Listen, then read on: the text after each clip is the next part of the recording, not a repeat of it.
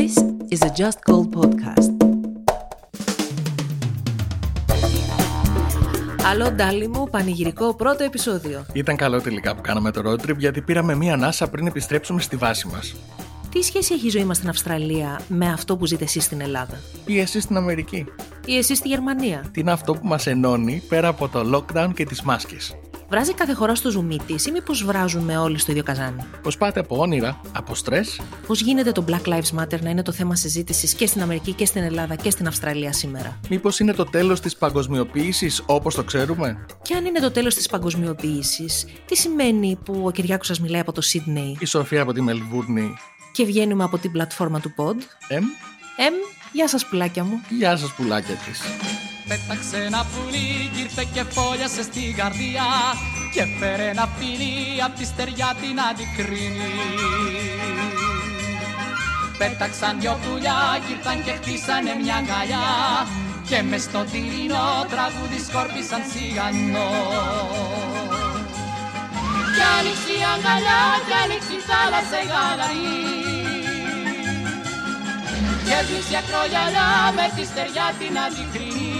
Το Μελβούρνη Σίδνεϊ δεν είναι και λίγο, είναι πολλά τα χιλιόμετρα, είναι μεγάλες οι διαφορές στην καθημερινότητα και ειδικά όταν η μία από τις δύο πόλεις τραβάει ζόρι, όπως αυτό το καιρό η Μελβούρνη που βρίσκεται σε lockdown, είμαστε μέρα νύχτα. Σοφία, πώς περνάτε; Περνάμε καταπληκτικά και γι' αυτό δεν βγαίνουμε προς τα έξω. Κοίταξε να δεις, είμαστε στην τρίτη εβδομάδα του δεύτερου lockdown. Άρα ζούμε εμείς το δεύτερο κύμα και μπορώ να σου πω με βεβαιότητα ότι το δεύτερο κύμα έχει περισσότερη κούραση, κάνουμε υπομονή και κρεμόμαστε από μια κλωστή. Τρομαγμένοι είμαστε, ε, πρέπει να φοράμε μάσκες και κρεμόμαστε κάθε μέρα από τις ανακοινώσεις της πρωινές για να δούμε πώς πάμε και αν τα πάμε καλύτερα, αν το φέραμε υπό έλεγχο. Αυτή, αυτή την αγωνία. Αυτό είναι το 24ωρο μας. Και να πούμε ότι πάρα πολλοί Έλληνες είναι conspiracy theorists και έχουν βγει στα social media αψηφώντας τις ε, οδηγίες της κυβέρνησης, δημιουργώντας πάρα πολλά προβλήματα στη διαχείριση του δεύτερου κύματος αυτή τη στιγμή. Υπάρχουν ε, μικρές ομάδες οι οποίες δίνουν ε, ψευτοοδηγίε. Πριν από δύο μήνες νομίζαν όλοι ότι είναι γιατροί, νομίζουν όλοι ότι είναι δικηγόροι πλέον και δίνουν οδηγίες στον κόσμο για το πώς να μην φορέσει μάσκα και το τι να πει στην αστυνομία όταν του σταματήσει η αστυνομία. Και φυσικά αυτά που λένε δεν βγάζουν κανένα νόημα. Και πριν σκεφτεί κανείς που μας ακούει ότι ε, καλά αυτό το κάνουν όλοι, δεν εννοούμε για απλούς ανθρώπους που χρησιμοποιούν τα social media και λένε τη γνώμη τους. Είχαμε ένα επεισόδιο, για παράδειγμα, με μεγάλο δικηγορικό γραφείο. Έτσι δεν είναι; Αυτός κάνει τον πλάκα.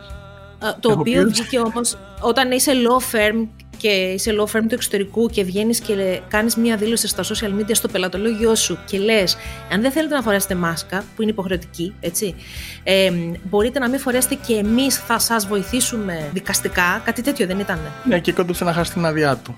Γιατί Ε, δεν έχει προφανώς. νομική βάση αυτό που έλεγε. Εσύ με βλέπεις σαν τα μικρόβια Ούτε πως νιώθω ούτε τι αγώνα δίνω Μόνο πριν φύγω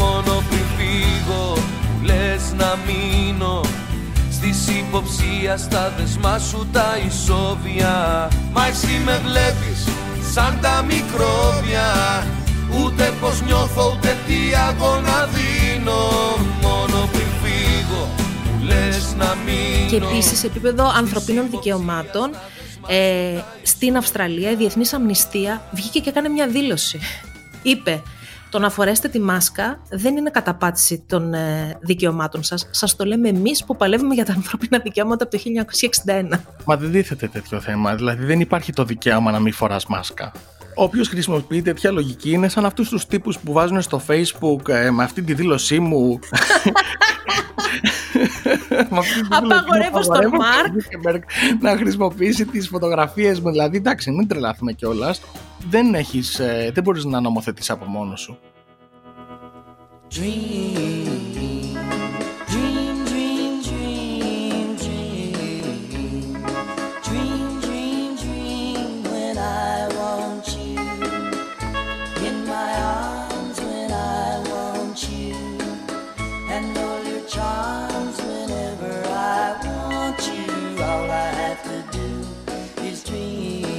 λες Κυριάκο, Και σου λέω. έχεις παρατηρήσει μήπως τελευταία, τους τελευταίους μήνες, ότι έχεις αρχίσει λίγο να στοχάζεσαι περισσότερο; Γιατί υπάρχει μια, ε, υπάρχει μια συζήτηση ότι το χάος του 2020 σταδιακά μας έχει μεταμορφώσει σε φιλοσόφους. Εγώ δεν το πιστεύω αυτό. Εγώ πιστεύω ότι βρισκόμαστε στο peak μιας περίοδου της απόλυτης ανοησίας. Α, δεν μου τα λες καλά. Όχι, άμα, με, άμα με ρωτάς αυτό πιστεύω γιατί το βλέπουμε και με τις ε, κυβερνήσεις που εκλέγονται ανά τον κόσμο τους ηγέτες που πηγαίνουν τον πλανήτη από το κακό στο χειρότερο τους ε, αντιρρησίες ε, της κλιματικής αλλαγής τους ε, ανθρώπους που πιστεύουν ότι η γη είναι επίπεδη τους, α, τους ανθρώπους που πιστεύουν ότι ο κορονοϊός προέρχεται από τις κεραίες των 5G δηλαδή πώς μου λες ότι γινόμαστε περισσότερο φιλόσοφοι, φιλόσοφοι και όταν παρακολουθούμε τα social media στη δουλειά βλέπουμε να, να παραμένουν αυτά τα narratives και να ισχυροποιούνται μέρα με τη μέρα. Είναι η περίοδος της απόλυτης ανοησίας και της φιλοσοφίας. Μπορεί. Μπορεί, αλλά υπάρχει και ένα κομμάτι του πληθυσμού που έχει για πρώτη φορά την, ε, την πολυτέλεια να κοιτάξει έξω από το παράθυρο και να αναλογιστεί και δεν το κάνει ως χόμπι. Η αλήθεια είναι ότι όταν ζορίζεσαι στη ζωή αρχίζεις και ψάχνεις τα λίγο πιο, βα- πιο βαθιά νοήματα για να τα βγάλεις Και οι πέρα. πέντε λογικοί που έμειναν και κοιτάνε έξω από το παράθυρο θα πέσουν. Και θα μείνουν και αυτοί και δεν θα μας μείνει κανένας. Πάντως η συμβουλή των ειδικών, διάβαζα κάποια άρθρα εδώ στο ABC, στη δημόσια ραδιοτηλεόραση, είναι ότι όταν τα πράγματα ζορίζουν πολύ, σκεφτείτε σαν αρχαίοι Αθηναίοι, σαν στοικοί φιλόσοφοι. Δηλαδή, δηλαδή, αν σκεφτώ εγώ σαν το Ζήνονα τώρα, θα περάσω καλύτερα στον κορονοϊό. Ε, όχι, αλλά προφανώς περιμένοντας το εμβόλιο θα, θα έχεις κάποιες, ε, κάποιες ε, breathe in, breathe out. Κατάλαβες, ένα Breathe ότι in, breathe θα έρθει. Είναι αυτό, ξέρεις. Η απόλυτη λογική θα μας βοηθήσει να φτάσουμε στο επόμενο στάδιο. Ε, εντάξει, οκ, άμα είναι να περιμένουμε και να είμαστε ζεν, είναι λογικό να μπορέσεις να περάσεις την ημέρα σου λίγο καλύτερα, αλλά δεν γίνεται γιατί οι λογαριασμοί συνεχίζονται. Οι δουλειές συνεχίζονται. Το νίκη, ε, τα προβλήματα της καθημερινότητας δεν είναι ότι έχουν φύγει όλα αυτά και έχει έρθει ο κορονοϊός. Ο κορονοϊός ήρθε Αστειεύεσαι. ε, επιπρόσθετος α, σε όλα Ναι. αυτά.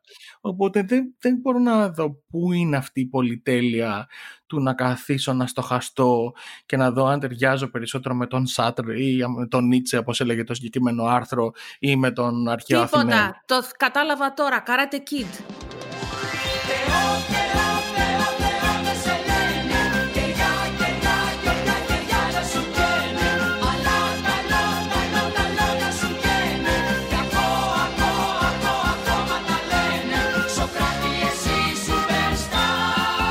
Πρέπει. Αυτή θα πρέπει να είναι η φιλοσοφία. Να μάθουμε και τέχνη, να τους κάνουμε και δίνουμε γρήγορα όλους. τους φράχτες. Ναι. και να δέρνεις και να αντέχεις και να έχεις και, πώς να σου πω, να είσαι και αποδοτικός. Κοίτα να δεις, δεν είμαι πεσι- πεσημιστής, απλά παρα- στη δουλειά που κάνουμε, στην επικοινωνία, παρακολουθώντας τις τάσεις, τις συζητήσεις, τις παγκόσμιες, εγώ βλέπω αυτό το politically incorrect που ξεκίνησε με τον Τραμπ στην Αμερική, αυτό το alt-right narrative, να έχει ξεφύγει. Είναι, δεν ξέρω πώς να το πω στα ελληνικά, It- ε, ε, we have legitimized idiots. Ε, Έχουμε νομιμοποιήσει την ανοησία. Πώς το είπες; Ε, νομιμοποιούμε την ανοησία. αυτό θες να Νομιμοποιήσει πεις; την ανοησία, ακριβώς. Ναι, δηλαδή από εκεί που άλλος ντρεπόταν να σου πει μια βλακιά, τώρα όχι απλά στη λέει, στην επιβάλλει κιόλας. Δεν θέλει και πολύ το να δεις ποιοι εκλέγονται. Άρα δεν γινόμαστε φιλόσοφοι. Άρα απλώς Δεν νομίζω, τρελαινόμαστε. ότι, δεν νομίζω ότι αυτό είναι αλήθεια. νομίζω αν θα υπάρξουν κάποια μαθήματα από, τον, από την εποχή του κορονοϊού, αυτό θα φανεί σε 10-20 χρόνια. Δεν θα φανεί αυτή τη στιγμή. Θα το δει ο ιστορικός του μέλλοντος. Δεν μου λες αγαπητέ, είπαμε τι κάνουμε στον ξύπνιο μας. Τρώμε και κοιτάμε έξω από το παράθυρο για να στοχαζόμαστε σαν τους αρχαίους Αθηναίους. Εντάξει, αυτή είναι η μικρή βερσιόν. Στον ε, ύπνο μας πώς θα πάμε, τι γίνεται; Εγώ δυσκολεύομαι γιατί ενώ πάντα τα είχα πολύ καλά με τα όνειρά μου, έχω περισσότερους εφιάλτες αυτόν τον καιρό. Όπως και πολλοί κόσμος στον πλανήτη. Αλλά δεν ε, γίνεται μόνο αυτό σε σχέση με τον ύπνο. Έχει παρατηρηθεί ένα φαινόμενο που είναι τα πολύ περίεργα και εφάνταστα όνειρα την περίοδο της πανδημίας. Η αλήθεια είναι ότι δεν το περίμενα αυτό. Νόμιζα ότι ήταν κάτι το οποίο το είχα μόνο δικ... ήταν δικό μου. Δηλαδή ήταν δικό μου θέμα αυτό. Ότι είχα απλά εφιάλτες γιατί είχαν χωθεί. Δεν περίμενα να έχει παρατηρηθεί ανά τον κόσμο. Είναι πολύ ενδιαφέρον αυτό. Και ήταν ε, χαρακτηριστικό αυτό που διάβασα κάπου ότι ο ιός είναι αόρατος γι' αυτό μπορεί να γίνεται να μεταμορφωθεί σε οτιδήποτε στα όνειρά μας. Κοίταξε να δεις, τα κέντρα ύπνου ανά τον κόσμο, στα πανεπιστήμια και ερευνητές, στην αρχή άρχισαν να καταγράφουν, λέει, τα, ό,τι φανταζόμασταν. Ότι ο κόσμος με το στρες που κουβαλάει και το άγχος που έχει για το άγνωστο και την επόμενη μέρα άρχισε να έχει εφιάλτες. Μετά από λίγο καιρό όμως παρατηρήθηκε ότι πέρα από τους εφιάλτες πάρα πολλοί κόσμος στον ύπνο του όλους αυτούς τους μήνες, φτιάχνει καταπληκτικές ταινίες, εφάνταστα μυθιστορήματα και ζει ζωές που δεν ήξερε καν ότι μπορεί να ζήσει. Οπότε έχουν αρχίσει αυτά και καταγράφονται και ε, αναλύονται. Τα όνειρα... Της πανδημίας. Because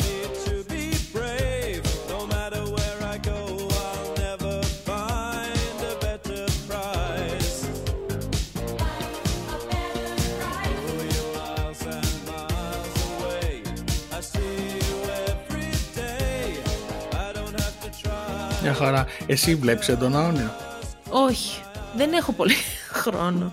Είμαι, ε, είμαι από αυτούς τους ανθρώπους που έχουν έλλειψη ύπνου, οπότε πέφτουν ε, ε, σαν το κούτσουρο.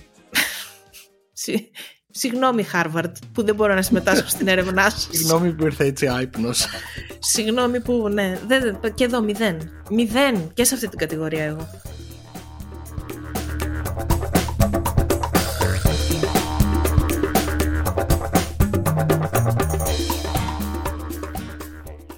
Είναι πάντως εντυπωσιακό πώς γίνεται σε διαφορετικά σημεία του πλανήτη που είναι τόσο μακρινά μεταξύ τους να βλέπεις ε, τους ανθρώπους να κάνουν ε, αντίστοιχες συζητήσεις με σχεδόν ίδιο τρόπο για διαφορετικά γεγονότα τα οποία όμως έχουν πάρα πολλές ε, αναλογίες. Αυτό νομίζω είναι και ένα από τα καλά της παγκοσμιοποίησης γιατί έχουμε καταλάβει πλέον ότι δεν μας χωρίζουν και τόσα πράγματα. Ότι έχουμε κοινές ανησυχίες, κοινά όνειρα και ειδικά τα, τους τελευταίους δύο-τρεις μήνες με, με τα lockdown και την πανδημία μας έχει συνεπάρει ακόμα περισσότερο η συζήτηση για την ισότητα και ειδικότερα από την δολοφονία του George Floyd και μετά στη βάση του αντιρατσισμού, δηλαδή ένα, ένα reframing για το ρατσισμό, ότι πρέπει να είμαστε αντιρατσιστές πλέον, όχι απλά να κατανοούμε το τι σημαίνει ρατσισμός. Δεν ξέρω αν εσένα αυτό σε έχει ε, α- α- αγγίξει στον ίδιο τρόπο που έχει αγγίξει εμένα, πάντως είναι, είναι, τρομε, τρομερό, είναι ένα άλμα νομίζω στη συζήτηση. Εμένα μου είχε δημιουργήσει μια τρομερή μηχανία η μετάβαση από την Ελλάδα στην Αυστραλία. Γιατί είχα αυτή την ε, ε, ανώριμη σκέψη ότι φεύγεις από μια πλευρά του πλανήτη και πας κάπου που μπορεί τα πράγματα να είναι καλύτερα. Στην πορεία και στην πράξη κατάλαβα ότι οι άνθρωποι παλεύουμε με τα ζητήματα της κοινωνικής ισότητας παντού. Και ότι αυτές είναι, πια, πα- είναι συζητήσεις που γίνονται σε όλα τα μήκη και τα πλάτη του πλανήτη.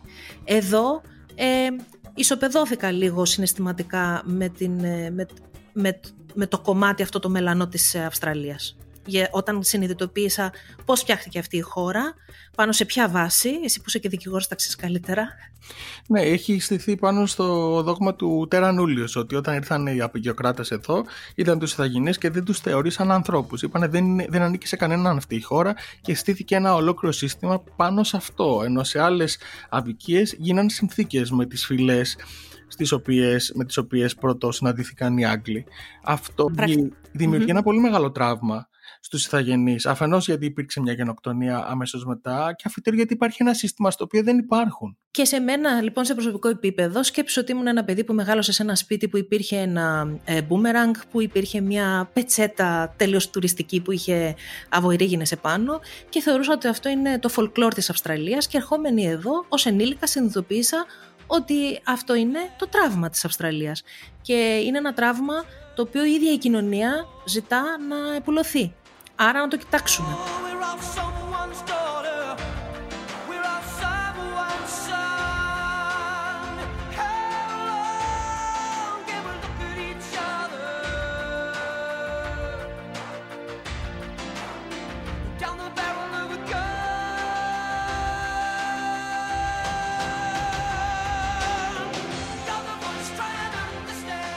Δεν είναι όμως μόνο στην Αυστραλία το πρόβλημα του ρατσισμού και δεν είναι το πρόβλημα του ρατσισμού πάντα στο λευκό και στον μαύρο. Ο ρατσισμός έχει πάρα πολλές μορφές.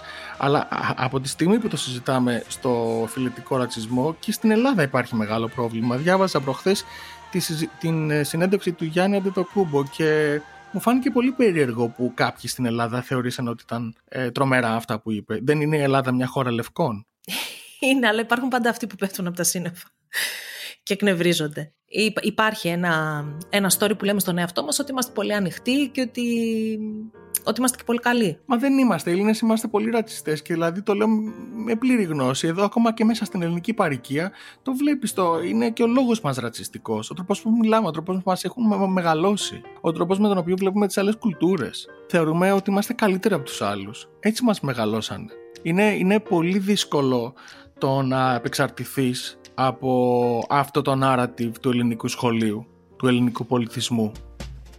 I wish I knew how it would feel to be free. I wish I could break all the chains holding me. I wish I could say all the things that I should say. Say 'em loud, say 'em clear for the whole round. Είναι δύσκολο, αλλά- αλλά δεν είναι ακατόρθωτο. Και νομίζω ότι υπάρχουν και κάποιες πολύ γόνιμες συζητήσεις. Πέρασε από το δικό σου timeline μια συζήτηση ε, αυτές τις μέρες από το Ίδρυμα Ωνάση, ας πούμε. Ναι, με τους ε, εννέα Afro-Greeks. Ε, μου φάνηκε αρκετά ενδιαφέρουσα. Εκεί Την είδα νομίζω και εγώ το- στα πετάχτα. Ναι. Εκεί το πρόβλημα θεωρώ ότι είναι, ε, όπως το κατάλαβα, γιατί δεν, δεν έχω ζήσει στην Ελλάδα τα τελευταία 20 χρόνια, οπότε δεν μπορώ να έχω και σωστή άποψη. Ε, αλλά από αυτό που είδα φαίνεται ότι είναι συστημικό το πρόβλημα, ότι δεν δίνουν στα παιδιά ταυτότητες. Αν δεν έχεις, μια, ε, δεν έχεις ένα χαρτί δεν μπορείς να, να είσαι μέσα στο σύστημα. Αν, αν δεν έχεις αυτό το χαρτί που λέει ότι είσαι Έλληνας, δεν μπορείς να συμμετέχεις σε ένα αθλητικό γεγονός, να πας σε ένα πανεπιστήμιο. Αυτό είναι. Είναι απάνθρωπο για μένα. longing to live. I wish I could do all the things that I can do, though I'm way overdue. I'd be starting anew.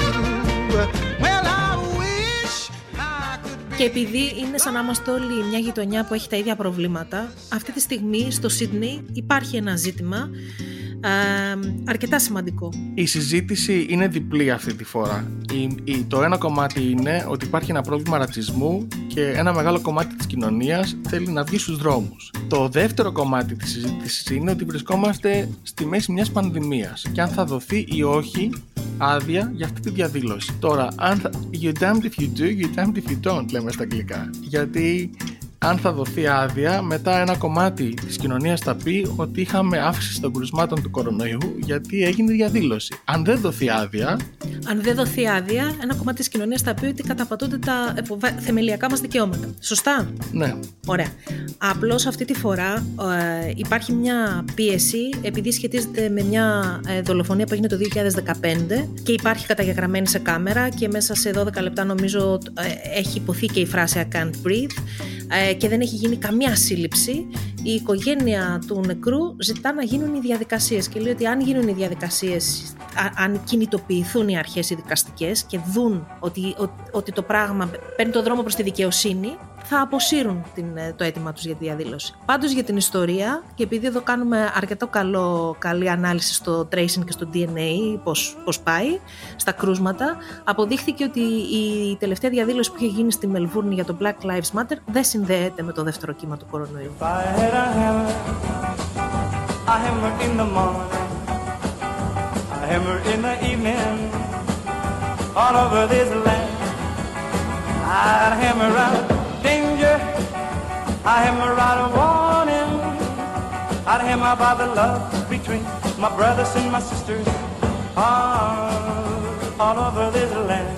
Πάντως σε αυτή την πλευρά του πλανήτη πέφτω συνέχεια σε κείμενα και άρθρα και συζητήσεις ότι έχει έρθει το τέλος της παγκοσμιοποίησης όπως την ξέραμε. Ο τρόπος που κινούνται οι άνθρωποι, οι πληθυσμοί, τα προϊόντα ε, και ο τρόπος που συνδέονται ότι θα εγώ δεν αλλάξει. πιστεύω ότι αυτό είναι αλήθεια. Εγώ νομίζω ότι απλά η πανδημία θα πατήσουμε μια παύση για δύο χρόνια μέχρι να βρεθεί το εμβόλιο και μετά θα επιστρέψουμε στα ίδια. Είναι κάτι... Τι έγινε μετά ε, την τρομοκρατική επίθεση στους δίδυμους πύργους που άλλαξε το σύστημα ε, στα αεροδρόμια, το, στις ασφάλειες, ε, στην ε, μετακίνηση; Ε, θα υπάρξει μια ανάλογη προσαρμογή. Δεν είναι, Είναι πιο δυνατόν- ισχυρό τώρα, διαφωνώ. Ε, δηλαδή, εντάξει, μπορεί να είμαι και επηρεασμένη, γιατί διάβαζα κάποιους σύγχρονους φιλοσόφους που λένε ότι σε τέτοιες. Θυμάμαι Σε, τους σε, φιλοσόφους. έτυχε. να κάνω, είναι trend. Ε, Κάντε σαν τους Συγγνώμη. Αθηναίους, Χρυσή Σοφία. Κάνε ένα μεγάλο περίπατο. δεν επιτρέπεται. Είμαστε σε lockdown. Δεν ξέρω πόσες φορές πρέπει να σου το εξηγήσω. Ναι, γιατί χθες δεν Εσείς πήγε για δύο περιπάτους για πάρα πολλές ώρες. Να μην τα πω αυτά. στην περιοχή μου, στη γειτονιά μου. Δεν απομακρύνθηκαν. Κάνε ένα μεγάλο περίπατο στη γειτονιά σου. Κυριάκο, άλλο έλεγα. Αλήθεια όμως. Αυτό Για που πες. έλεγα είναι το εξής. Ότι διάβαζα ε, κάποιον ρε παιδί μου, το, πώς τον λένε, Γκρέι. Ένας Βρετανός είναι, ο οποίος έλεγε ότι Αυτό δεν με την μπορούμε να... ταινία το 50 Shades of Grey. Από την τρέπεσαι λιγάκι. Αφού δεν την έχεις δει καν την ταινία αυτή. Φλακία είναι. Και αυτή Ε, και η ναι. συζήτηση για την παγκοσμιοποίηση. Είναι δυνατόν να, μην, να σταματήσει η χρηματοπιστωτική παγκοσμιοποίηση; Είναι δυνατόν να μην υπάρχει Ναι, παγκοσμιοποίηση είναι. της πληροφόρησης; Είναι, γυ- είναι δυνατόν να μην υπάρχει πολιτισμική παγκοσμιοποίηση; Αυτά δεν μπορεί να πας πίσω τον κόσμο. Κάποιοι λένε ότι δεν μπορούμε να προβλέψουμε τις αλλαγές γιατί τέτοιου είδους ε, γεγονότα ιστορικά όπως μια πανδημία αλλάζουν τον κόσμο με έναν τρόπο που κανείς δεν μπορεί να τον ε, φανταστεί. Μπορεί να είναι μια τέτοια, να ζούμε ένα τέτοιο σενάριο. Μπορεί όμως και να μην είναι. Τι ωραία που είναι αυτή η συζήτηση. Εγώ είμαι σε εγκλισμό. Αυτό φαίνεται. Ε, από τα θέματα που διάλεξες. από τα θέματα που διάλεξα. Δεν θα διαλέξω εγώ θέματα, κυρίε και κύριοι. Και θα είμαστε λίγο πιο, λα- πιο λα- λαλά. Αλλά θέλω, μισό λεπτό. Θέλω όμως, πριν νομίζετε ότι, ότι κάθομαι σε ένα παράθυρο και στοχάζομαι και ότι σκέφτομαι την παγκοσμιοποίηση, να σας πω ότι χτες πήγα και περπάτησα και μετά έφαγα ένα πάρα πολύ ωραίο σουβλάκι. Αυτά. Το, το άρθρο του Τσιόλκα το διάβασες; Το διάβασα και μου άρεσε πάρα πολύ και ξέρω ότι στην Ελλάδα τον αγαπάμε τον Τζιόλκα γιατί και το, και το χαστούκι είναι μεταφρασμένο και τον Παρακούντα δεν ξέρω αν ε, έχει μεταφραστεί και Δαμασκός. Ε, όσοι αγαπάτε τον ε, συγγραφέα Χρήστο Τσιόλκα ε, αναζητήστε ένα κείμενό του στην Guardian που μιλάει για αυτά που μας έτυχαν φέτος, μιλάει για το ε, πώς ένιωσε ως Αυστραλός σε μια χρονιά που είχε σεισμούς δεν είχαμε, αλλά είχαμε λοιμούς, καταποτισμούς, φωτιές ε, και πώς τον έκανε να αναθεωρήσει πάρα πολλά πράγματα σε σχέση Εμένα με την μου άρεσε, ζωή ο τρόπο- μου αρέσει πάντα ο τρόπος που μιλάει για τους γονείς του. Και έθεσε και έναν ωραίο όρο του conservative socialist, στο, με τον οποίο νομίζω συμφωνώ 100%.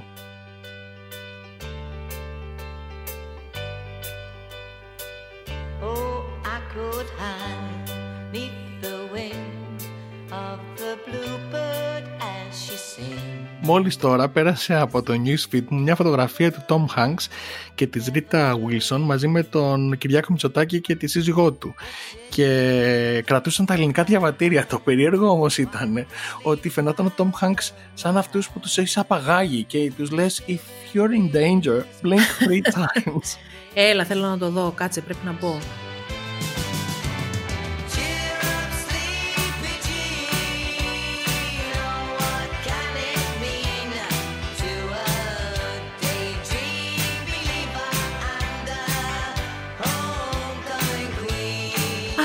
Ήταν εδώ, δεν ήταν εδώ, ε, Μάρτιο, στο Queensland. Ξέρω εγώ, ήταν στο Queensland, κολλήσαν κορονοϊό, δεν μπορούσαν να φύγουν, φύγαν, κάναν. Σοφία, μάμα, έχεις λεφτά, όλα γίνονται. Πώς βρεθήκαμε εμείς να μην έχουμε ελληνικό διαβατήριο και ο Tom Hanks να έχει; Ήταν να Είναι σου πω, από τα- το χρειάζεσαι το ελληνικό διαβατήριο. δεν θα μπορούσες να... Τώρα δεν μπορώ να φύγω από τη χώρα. Με το... Μα δεν θα μπορούσες να φύγεις ούτως ή άλλως. Είσαι Αυστραλή υπήκο. Θα έπρεπε να παρουσιάσεις κάποια χαρτιά με τα οποία αποδείκνυες ότι είχες κάποιες. Ε, Σοβαρό καζα- λόγο. Δεν μπορεί, ας πούμε, αν έχεις ελληνικό διαβατήριο αυτή τη στιγμή, δεν μπορείς να φύγεις πιο εύκολα. Όχι. Όχι. Το, το, το ότι έχεις διπλή υπηκότητα δεν σημαίνει ότι μπορείς να φύγεις από τη χώρα, γιατί είσαι μόνιμος κάτοικος Αυστραλίας. Άμα πεις ότι εγώ επιστρέφω στην Ελλάδα και δεν έχω τίποτα εδώ, θα σου πούνε Μα εδώ είναι το σπίτι σου. Εδώ έχεις έχεις ε, ενοικιαστήριο, τα παιδιά σου πάνε σχολείο. Πού Εδώ πας; έχει το podcast σου και Εδώ ούτω έχεις το καθεξής. podcast σου, το συνεταιρό σου. Εδώ Ε, πάνε στο βλάκια τις Κυριακές. Ε, έχω πιεστεί τώρα αυτή τη στιγμή. Γιατί έχεις Θέλω πιεστεί; να... Με αυτό το, το κλειστοφοβικό που είμαστε, είμαστε και απομονωμένοι, είμαστε στην αλέκρη του κόσμου, δεν μπορώ Σοφία, να βγω. όλα αυτά είναι βλακίες. Όλα αυτά είναι στο μυαλό σου. Είναι βλακίες. Δεν υπάρχει κανένα πρόβλημα. Θα πρέπει απλά να κάνεις, να προσέξεις για λίγο καιρό, να περιμένουμε να τελειώσει η πανδημία, να βγει το εμβόλιο και θα πάμε και στην Μύκονο, θα πάμε και στην Αντίπαρο, θα πούμε και γεια Στη στον Tom Μύκονο, τι με Hanks. βρήκε Θεέ μου; Θα βγούμε και φωτογραφία με το Μητσοτάκι άμα θες. Τι, τι; πω πω, ένιωσα τον εγκέφαλο μου να καίγεται με όλα αυτά που είπες. Θες να σου κάνω μια σεμιτσούλα να αισθανθείς καλύτερα;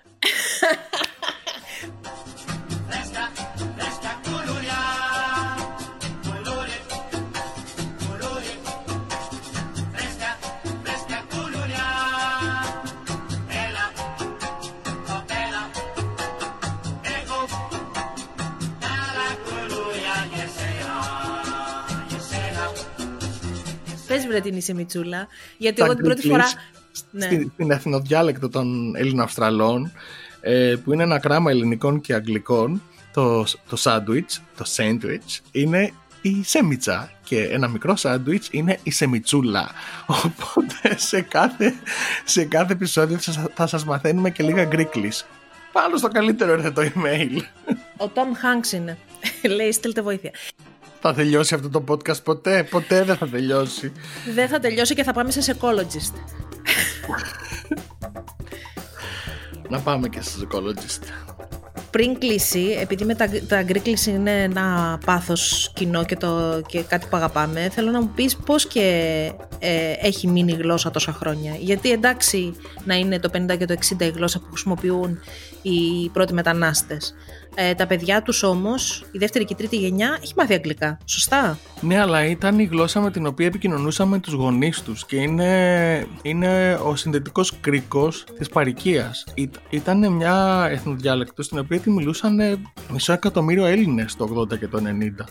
Ε, μπορεί τώρα να, είναι, να χρησιμοποιείται λιγότερο, αλλά είναι πάλι αυτό που σε συνδέει με τον παππού, με τη γιαγιά, με τα πρώτα χρόνια στο ελληνικό σχολείο, με κάποιες ρομαντικές ε, αναμνήσεις από την ελληνική παροικία αν είσαι μεγαλύτερος. Είναι νομίζω ένα από τα πιο όμορφα project τα οποία έχω δουλέψει και θα ήθελα να μπορέσω μια μέρα να το χαρτογραφήσω σε σημείο να βγει και σε ένα βιβλιαράκι, γιατί όχι. Έλα, τώρα που είσαι συναισθηματικός και έτσι ρομαντικά, πες μου την αγαπημένη σου γκρίκλις λέξη, που εγώ την ξέρω.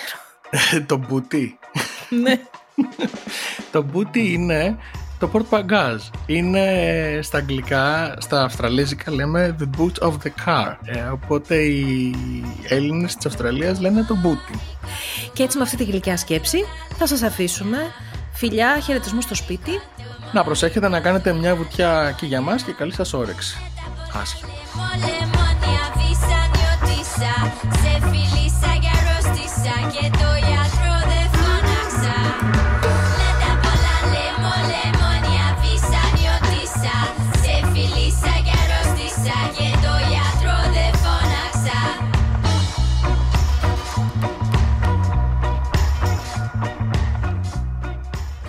Άλλο ντάλι μου. Μια παραγωγή της Just Gold για το PodGR. Find out more about our social enterprise at justgold.net.